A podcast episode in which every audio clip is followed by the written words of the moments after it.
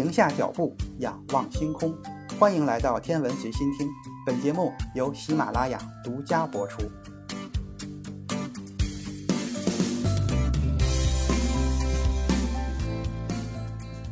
上一期宇航员传奇，咱们了解了第一名太空人尤里·加加林。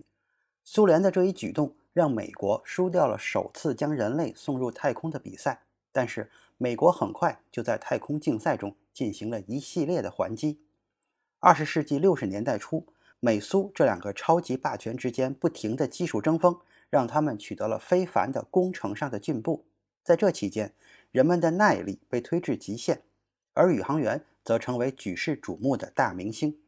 苏联最高的领导人赫鲁晓夫在尤里·加加林绕着地球飞行一百零八分钟之后，自豪地宣称，让整个世界看看我们伟大祖国的成就，让资本主义国家来追赶我们吧。这个时候，美国正式开始了它的水星计划。在从美国空军转到新成立的国家航空航天局之前，水星计划被称作人类最早进入太空的计划。水星计划在一九六一年一月把一只黑猩猩送进太空，可以说差一点就抢在加加林四月十二日的飞行之前把一名宇航员送入亚轨道太空。但是由于安全性考虑，这次在三月二十四日的发射并没有载人。在加加林的飞行成功之后，苏联和美国的太空竞赛进入了白热化。不过相比之下，美国的火箭在当时并不如苏联。当时苏联已经有了强大的 R 七 火箭，这是一种最初为了向美国的城市投放氢弹而设计的洲际弹道导弹。苏联物理学家安德烈·萨哈罗夫曾被问及未来的氢弹质量将会有多大，他简单的估算结果是五吨，这个重量就成了R 七火箭的设计载重量。实际上，真实的炸弹质量并没有那么大，但是苏联的空间工程师们最大程度的利用了这些过剩的载重能力。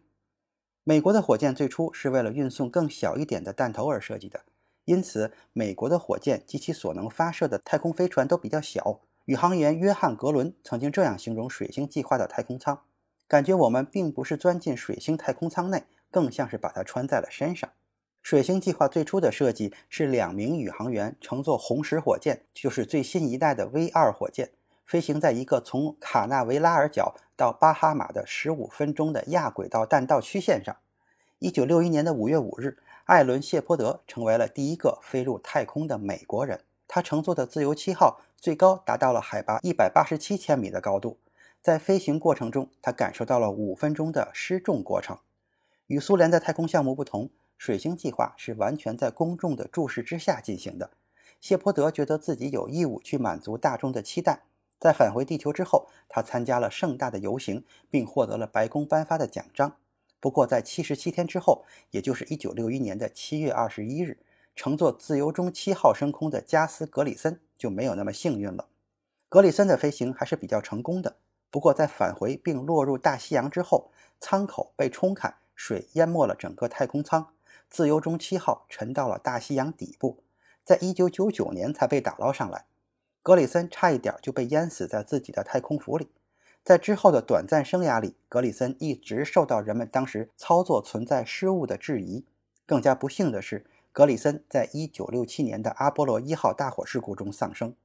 一九六一年的八月六日，苏联发射了东方二号，作为回应， NASA 提前了更强大的水星宇宙神火箭的发射任务。当年的十一月份，一只名叫恩诺斯的黑猩猩试乘了这枚火箭。不过由于技术问题，之后约翰·格伦的飞行被推迟到了一九六二年的二月二十日。格伦的友谊七号以每小时两万八千千米的轨道速度绕地球飞了三圈，这是之前亚轨道太空飞行速度的三倍。在飞行的过程中，一个探测器向地面控制中心发出了警报，格伦的防热屏可能松动了。如果真是这样，那么他在进入大气层的时候可能就会被烧死。谨慎的地面控制人员对格伦说，不要像平常那样抛弃返回火箭，也许它的固定带能够加固防热屏。就这样，格伦带着返回火箭进入了大气层。格伦听到返回火箭融化的碎片拍打在舱体上的声音，不过最终火箭还是安全的降落了。事后人们发现，这次警报实际上是探测器出了问题。斯科特·卡彭特乘坐的极光七号在一九六二年的五月二十四日发射，它又一次进行了绕地球三圈的飞行。这次的主要目的是科学研究。卡彭特观测了地表特征、日出、日落，还有大气的辉光。他试图在太空舱的鼻头外面吹起一个气球来测量微小的大气阻力，但是失败了。因为用掉了太多的燃料，卡彭特不得不手动操作返回大气层，并降落在距离目标着陆点四百六十三千米的地方。人们寻找了四十五分钟才发现它安全着陆，不过在此之后它再也没有进入过太空。一九六二年十月三日，沃里·施艾拉乘坐西格玛七号进行了九个小时的飞行，它也遇到了危险。一个高空核试验提高了附近的核辐射强度，不过这些核辐射的位置比施艾拉达到的最高点还要高。在飞行过程中，施艾拉成功吹起并释放了一个气球，这是当年卡彭特试图进行的实验。另外，系统的改进也使得它在重新返回地球的时候还剩了多半箱的燃料。在这之后， NASA 开始着手一个长期的项目。一九六三年的五月十五日，戈尔登·库珀开始了一个预期三天的飞行，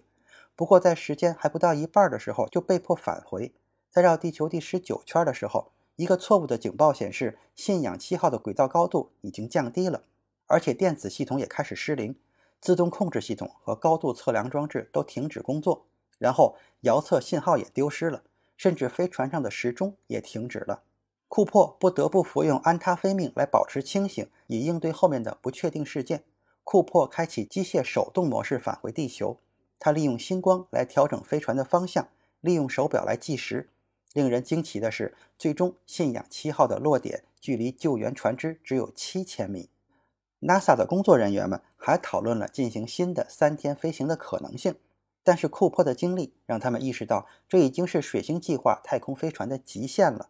NASA 之后转向了下一代双人航天计划双子星计划，之后又转向了三人太空飞船计划阿波罗计划。在水星计划的宇航员中，有一位从来没有乘坐过太空飞船的宇航员，他就是斯雷顿。在加入水星计划之前，他曾经是一个轰炸机飞行员，在第二次世界大战期间是一个飞行教练。心脏问题剥夺了他驾驶极光七号的机会，替代他的是马尔康·卡彭特。但是在一九七五年的阿波罗联盟测试任务中，斯雷顿担任对接舱驾驶员，实现了他的梦想。在这一次任务中，阿波罗成功的与联盟十九号对接了四十四小时，这是美国人和苏联人在太空中的首次会面，这也是斯雷顿唯一一次太空飞行，共持续了二百一十七小时二十八分二十四秒。从一九七七年直到一九八二年退休，斯雷顿一直是 NASA 的轨道飞行测试项目经理。他在一九九三年死于癌症，至此水星计划七人组的宇航员现在均已去世。最后再来说说水星计划的太空舱。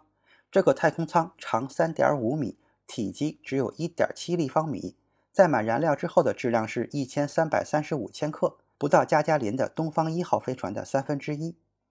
对那些习惯了去控制所有设备的试飞员们来说，在水星飞船里除了用推进器控制高度，几乎没有别的可以控制的仪表。